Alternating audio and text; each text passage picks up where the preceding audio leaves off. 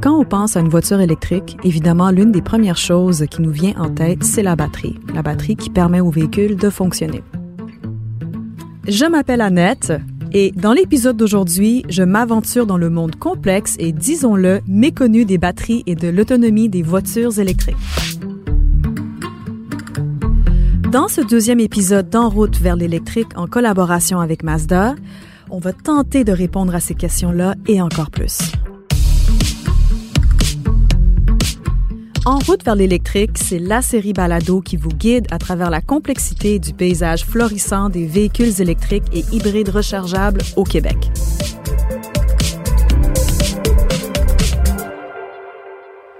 On entend souvent parler d'histoires d'horreur, du genre qu'une personne serait tombée en panne pendant un trajet en plein hiver, ou encore que c'est super compliqué de trouver des charges adéquates pour recharger sa voiture au Québec.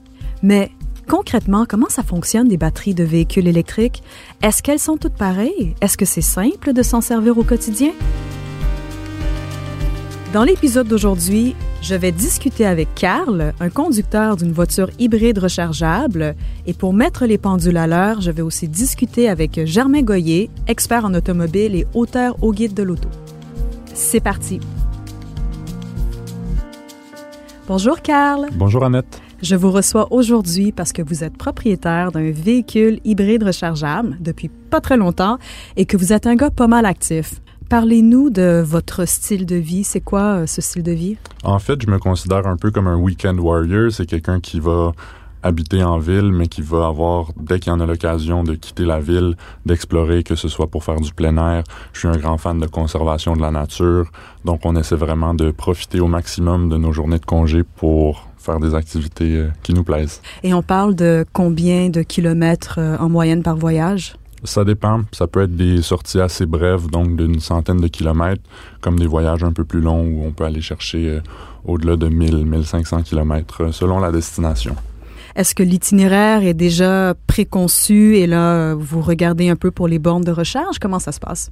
Ben, en fait, la flexibilité qui est attirante avec les véhicules hybrides rechargeables, c'est qu'on va avoir, oui, une batterie 100% autonome en électricité. Donc, on peut se déplacer seulement avec l'électricité, mais aussi en plan B, on a un moteur à combustion à essence donc avec une autonomie beaucoup plus grande qui peut varier de 400, 500 à 700 km selon l'utilisation, ce qui nous permet vraiment de faire de plus grandes sorties. Donc de mon côté, euh, mes destinations ou mes aventures vont surtout être orientées euh, avec les activités que je désire faire ou les destinations plutôt que euh, les limites que le véhicule impose parce qu'il n'y en a pas vraiment avec les véhicules hybrides rechargeables. Est-ce que ça veut dire que euh, vous avez la capacité d'un véhicule normal à essence plus une batterie. Donc, ça fait que vous avez bien plus de kilométrage que vous pouvez faire qu'un véhicule normal? Exactement. Donc, ça dépend vraiment de comment on va l'utiliser. Donc, lorsqu'on démarre le véhicule, on choisit le mode et puis là, on peut se déplacer euh, seulement à l'électricité. C'est hyper pratique pour les déplacements courts. C'est super facile de demeurer seulement en électrique. Donc, lorsqu'on effectue ces déplacements un peu plus courts, on ne va pas toucher à notre réserve d'essence. Puis, lorsqu'on a des plus grandes distances, bien là, on va venir tout simplement, en fait, ça s'active automatiquement. Lorsqu'il n'y a plus d'électricité ou de recharge, on va tomber sur le moteur à, essence. Donc, si je comprends bien, moi, j'ai un véhicule à essence. Je peux à peu près faire, je sais pas moi, 450, 500 km sur un plein. Est-ce que vous êtes en train de me dire que je peux faire ce plein-là plus un autre 50, 100 km sur la batterie? Exactement.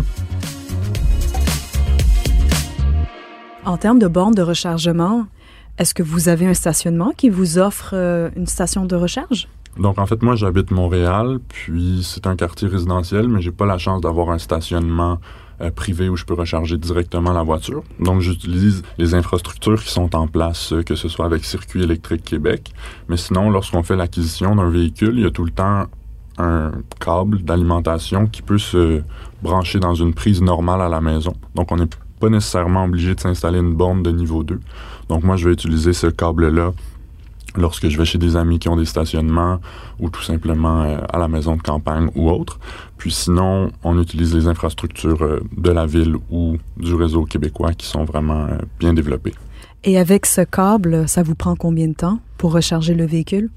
Donc, Je pense que l'alimentation est sur du 110 ou du 120 volts, puis ça va varier entre 8 à 12 heures pour une charge complète, donc pour aller chercher l'autonomie entière de la batterie. C'est pas quelque chose qui fait augmenter les factures d'hydroélectricité considérablement pour une utilisation. On parle de quelques dollars seulement. Autre que, autre que l'argent, est-ce qu'il y a d'autres avantages qu'on connaît peut-être moins? Parmi ceux qui m'ont le plus surpris, c'est le sentiment de rouler dans un véhicule qui ne fonctionne pas. C'est hyper silencieux.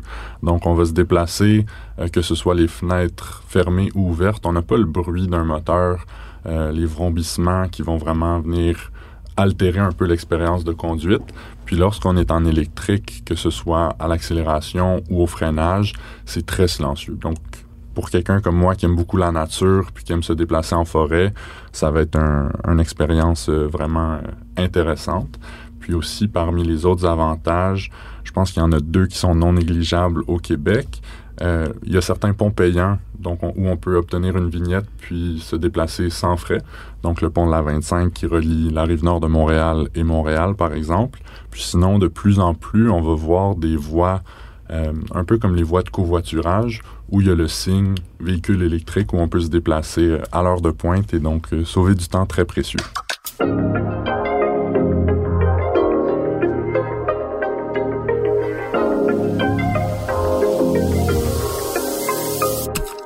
Et qu'est-ce que, qu'est-ce que vous aimez moins de votre véhicule? Euh, je pense que j'aime beaucoup mon véhicule de manière globale. Le seul bémol qui m'a surpris un petit peu lorsque je l'ai utilisé, c'est au premier hiver, étant donné les froids assez euh, sibériens qu'on a au Québec. Par journée très froide, même si le véhicule était chargé à 100%, mon autonomie pouvait être réduite de 40%. Donc c'est non négligeable. c'est une des raisons pour lesquelles j'étais très heureux d'avoir choisi un véhicule hybride rechargeable. Si on veut faire une sortie, aller à une station de ski, aller faire du ski de fond ou autre, mais d'être limité avec la, capacité de déplacement en électrique seulement, ça m'affectait pas puisque j'avais le moteur à essence, mais dans une mesure où j'aurais été seulement à l'électrique puis que ma batterie aurait été affectée de 40 là, ça aurait été quelque chose qui m'aurait inquiété un petit peu plus. En région, par exemple, est-ce que vous retrouvez beaucoup des stations de recharge? Ce qui est intéressant, c'est que de plus en plus, c'est abordable, que ce soit pour les entreprises. Donc, il va y avoir des restaurants, il va y avoir des hôtels, des motels, campings, peu importe, qui vont les installer à la disposition de leurs clients. Parfois, c'est gratuit, parfois, c'est payant, mais c'est beaucoup plus répandu qu'avant. Et puis aussi, il y a le réseau euh, électrique Québec qui nous permet d'effectuer des déplacements. Avec l'application mobile, on est en mesure de voir si les bornes sont disponibles, s'ils sont prêtes à être utilisées. Donc, ça facilite aussi beaucoup la logistique dans les déplacements. Donc, pour vous, ce n'est vraiment pas un inconvénient, finalement, charger son véhicule. Exactement, ça se fait toujours très bien. Super, merci beaucoup, Carl. Notre prochain invité a vu passer pas mal de volants de voitures entre ses mains puisqu'il est expert en automobile et auteur au guide de l'auto. On s'est dit qu'il n'y avait personne de mieux placé que lui pour nous vulgariser efficacement des informations parfois arides sur les batteries et l'autonomie des véhicules électriques et hybrides rechargeables. Germain Goyer, merci d'être là. Bonjour, merci pour l'invitation. Germain, on a des hivers québécois costauds et ça peut affecter la durée d'autonomie d'une batterie. Certains ont peur de faire le move vers un véhicule électrique ou hybride rechargeable, en partie à cause de ça. Est-ce que c'est une bonne raison d'avoir peur? Bien, en fait, je pense que c'est une crainte qui est tout à fait légitime parce que pour beaucoup d'acheteurs de véhicules électriques en ce moment, c'est l'achat d'un premier véhicule électrique, donc des gens qui doivent faire la transition entre un véhicule à essence vers un véhicule électrique et ça demande certainement une forme d'adaptation. Bon, évidemment, la question d'autonomie en hiver, c'est à peu près la première question qui vient lorsqu'il est question euh, de, véhicules électriques au Québec, on doit composer avec des hivers et c'est vrai que le froid affecte l'autonomie, affecte la batterie. Euh, on va on va mesurer entre 30 et 40 euh, grosso modo de perte d'autonomie euh, par euh, par grand froid. Il faut savoir que des véhicules électriques parfois vont être dotés d'une d'une thermopompe, donc d'une pompe à chaleur qui va venir réguler la température de la batterie pour ainsi éviter une trop grosse perte d'autonomie et de kilomètres en hiver. Qu'en est-il des véhicules hybrides rechargeables? Ben en fait, on va observer exactement le même phénomène et on l'observe aussi avec des, voitures à essence. Donc un véhicule à, à, moteur à combustion en hiver va consommer plus qu'en été, eh ben le, le, le phénomène s'observe avec un véhicule hybride, hybride rechargeable ou électrique. On en demande un peu plus finalement au moteur, peu importe quel est son, son, son type d'alimentation. J'aimerais ça discuter des différents modèles sur le marché. Alors prenons juste l'exemple de Mazda. Il y a le CX90 qui est un VUS hybride rechargeable et le MX30 qui est 100% électrique. Ça peut être un peu mélangeant pour le consommateur moyen. Selon vous, comment on fait pour choisir le meilleur véhicule électrique pour notre style de vie? En fait, c'est très simple. Euh, il y a quelques années, des véhicules électriques, on pouvait quasiment tous les mettre euh, dans le dans le même bateau. C'était un segment parce que c'était très embryonnaire. Et au fil des années, ben les véhicules électriques se sont segmentés, un peu comme des voitures à essence. Donc, on va avoir des petits véhicules euh, électriques disons plutôt à vocation urbaine, à roue motrice, euh, à, roue, motrice avant, pardon. On va avoir des multisegments électriques, puis on commence même à voir des camionnettes électriques débarquer sur le marché. Alors, il y aura finalement peut-être un véhicule électrique un peu, euh, un peu pour tout le monde. Comment on magasine un véhicule électrique? Ben, on le magasine un peu comme on le faisait euh, jusqu'à jusqu'à maintenant avec un, véhicule à essence. Le premier point, c'est d'évaluer ses besoins et ou ses désirs, parce que des fois, les désirs ne sont pas forcément des besoins.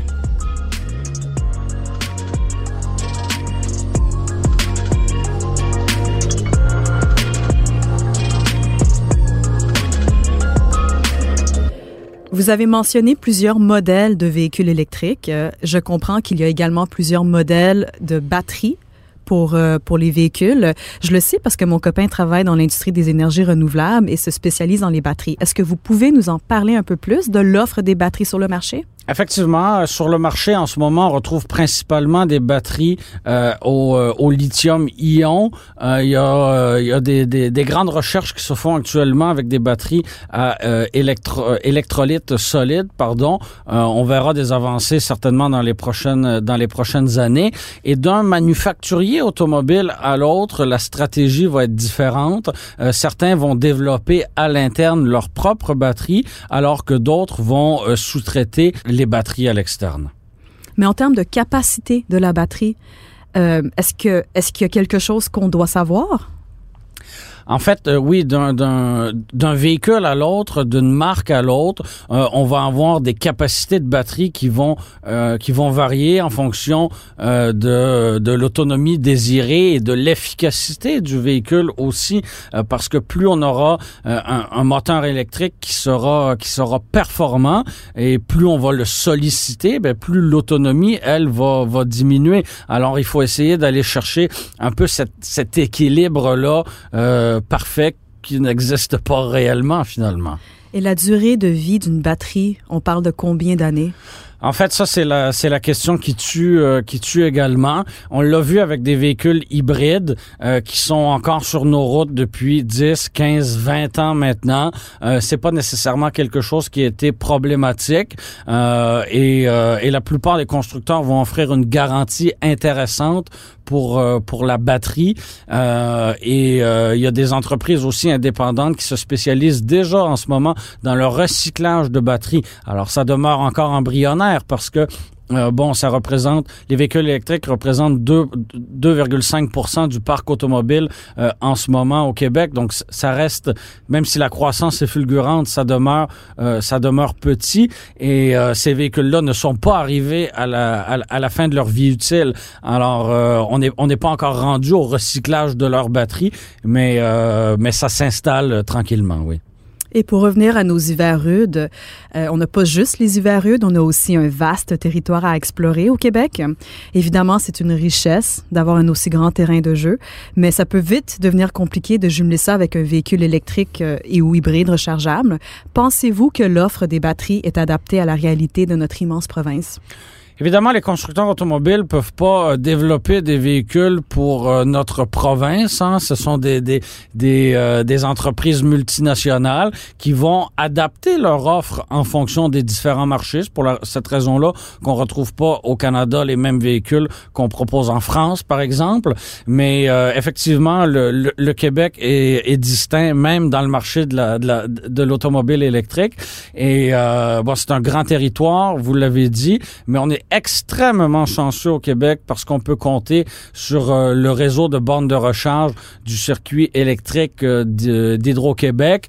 Euh, c'est une c'est une force, c'est une richesse qu'on a ici au Québec. C'est un choix également qu'on a fait et malheureusement c'est pas c'est pas le cas ailleurs au Canada ni même ailleurs aux États-Unis. Donc je, je, ne le vois pas comme un enjeu ou un problème ici au Québec, mais si on sort si on sort de la province, tout dépend de, du véhicule qu'on a entre les mains, il faudra, il faudrait peut-être euh, prévoir un peu plus euh, un peu plus ces déplacements. Vous mentionniez le, cas des véhicules hybrides rechargeables. Euh, dans ce cas-là, on n'a pas entre guillemets à courir après la borne la borne suivante si on a épuisé l'autonomie de 30, 40, 50 ou 60 kilomètres électriques du, du, du véhicule hybride rechargeable qu'on a entre les mains. Puis on peut poursuivre son voyage jusqu'à la prochaine borne euh, du terrain de camping ou du motel euh, avec euh, avec le moteur à essence. Alors on n'a pas entre guillemets, cette contrainte-là euh, de, de, de, devoir courir après la borne suivante. Certainement. Et donc, selon vous, les, les infrastructures présentes en ce moment au Québec sont suffisantes pour permettre l'expansion des véhicules électriques et hybrides rechargeables? Ben en fait, il va falloir continuer justement l'expansion de ce euh, de ce réseau-là, de, de ce réseau public. Euh, pour être moi-même un, un, un, urbain, euh, l'enjeu euh, l'enjeu de la recharge en milieu urbain va peut-être être un peu plus présent que lorsqu'on va dans euh, la, première couronne ou la deuxième couronne. Euh, je parle pour Montréal parce que c'est la situation que je connais. Euh, quand on a une maison de banlieue avec un stationnement annexé à la maison et qu'on a un panneau électrique qui permet l'ajout d'une borne de recharge, il n'y a pas de problème. Mais si on demeure en appartement, au troisième étage et qu'on n'a pas d'espace de stationnement intérieur ou extérieur qui nous est dédié, on doit se fier au, euh, euh, au, réseau public pour effectuer pratiquement 100% de ces recharges. Alors là, ça peut devenir quelque peu problématique. Euh, donc, il faudrait, à mon avis, accroître le nombre de bornes et de bornes rapides en milieu urbain, peut-être pour inciter les gens qui sont justement en appartement, en condo, en maison de ville, à opter pour un véhicule électrique, même en milieu urbain. Tout à fait, tout à fait. Donc, on a parlé de différents modèles de véhicules. Ensuite, on a parlé de différents types de batteries pour ces véhicules. Est-ce que je pourrais vous entendre sur les différents types de recharge à la disposition des usagers? Oui, en fait, il y a plusieurs euh, avec avec le réseau du réseau du circuit électrique euh, d'Hydro-Québec, il y a plusieurs types de bornes. Et euh, là, sans, sans entrer dans les euh, dans les détails très techniques, euh, il y aura des bornes de niveau 2 qu'on va retrouver surtout en, en, milieu urbain, par exemple. Et pour recharger son véhicule, ben ça va prendre ça va prendre quelques heures là, si le véhicule est, est, est pratiquement vide d'électrons. Après ça, il y a des bornes rapides de 50, 100, 150 et 300 kilowatts. Et là, ben, c'est des bornes extrêmement rapides qu'on va retrouver principalement en bordure euh, des, euh, des autoroutes. Par exemple, vous partez de Québec, vous voulez vous rendre à Montréal, vous allez arrêter à Drummondville, vous allez vous charger, euh, vous allez recharger votre véhicule, c'est-à-dire pendant 20 minutes, 25, peut-être 30 minutes, juste pour en avoir assez pour compléter votre trajet. Vous allez partir de Montréal, vous allez vous rendre dans les autres dans les Hautes-Laurentides, ben vous allez arrêter, par exemple, aux Portes du Nord, sur le bord de l'autoroute 15 pour vous recharger. Et eh bien à cet endroit-là, on a des bornes des bornes électriques. Donc, on va les retrouver principalement en bordure des grands axes routiers pour les gens qui vont faire euh, de, longs trajets. Moi, mon cellulaire, j'aime bien l'avoir à 100% mais j'ai cru comprendre que ce n'était peut-être pas une bonne chose pour euh, les batteries euh, des véhicules. Est-ce le cas? En fait, c'est la même chose pour le téléphone cellulaire. Il est recommandé de ne pas le charger chaque fois jusqu'à 100%. Et euh, oui, désolé d'être le porteur de mauvaises de mauvaises nouvelles, mais euh, effectivement pour optimiser la, euh, la durée de vie de la batterie, il est recommandé de limiter la recharge à 90% par exemple. Et, euh, et tout ça peut se, programmer via l'ordinateur de bord du véhicule. Alors, euh, mais évidemment, si on a un trajet calculé au, kilomètre près, on peut faire les ajustements nécessaires pour, euh, pour pouvoir se rendre. Mais pour une recharge quotidienne, euh, par exemple, on rentre du boulot euh, à 18h30 euh, à la maison et on veut recharger le véhicule pour être prêt à décoller le lendemain et on sait très bien qu'on n'épuisera pas 100% de la batterie. Effectivement, c'est mieux et c'est recommandé de limiter la recharge jusqu'à 90% par exemple. Dernière question pour moi qui ne s'y connaît pas du tout en termes de batterie pour les véhicules. Euh, c'est quoi le niveau 2? Est-ce qu'il y a un niveau 1? Tantôt, vous avez mentionné euh, borne de recharge niveau 2? Oui, en fait, niveau 2, ça va être euh, la borne euh, qu'on aura fait installer à la maison. Ce sera euh, la borne qu'on va retrouver sur le bord de, de, de, la rue en milieu urbain. La borne de niveau 1, en fait, c'est celle qui est branchée dans la prise murale. Mais là, il faut avoir un, un bon cahier de mots croisés si on veut recharger son véhicule au complet avec ça. Merci beaucoup, Germain Goyer, d'avoir accepté de répondre à toutes mes questions. Merci, Annette. Au revoir. En tout cas, chose certaine, si on veut atteindre les objectifs ambitieux de ne plus avoir de véhicules neufs à essence sur nos routes en 2035, il y a du pain sur la planche. Justement, Mazda fait sa part en ajoutant un nouveau modèle d'hybride rechargeable, le CX90, dans son offre de véhicules. Voilà un choix de plus pour allier paix d'esprit et bon geste pour la planète. Le mot d'ordre avant d'acheter, c'est définitivement de s'informer et d'évaluer ses besoins afin de savoir quel genre de véhicule se procurer. C'est ce qui conclut ce deuxième épisode d'En route vers l'électrique, une série balado présentée en collaboration avec Mazda. Merci d'avoir été des nôtres et à la prochaine. En route vers l'électrique est présenté par Mazda.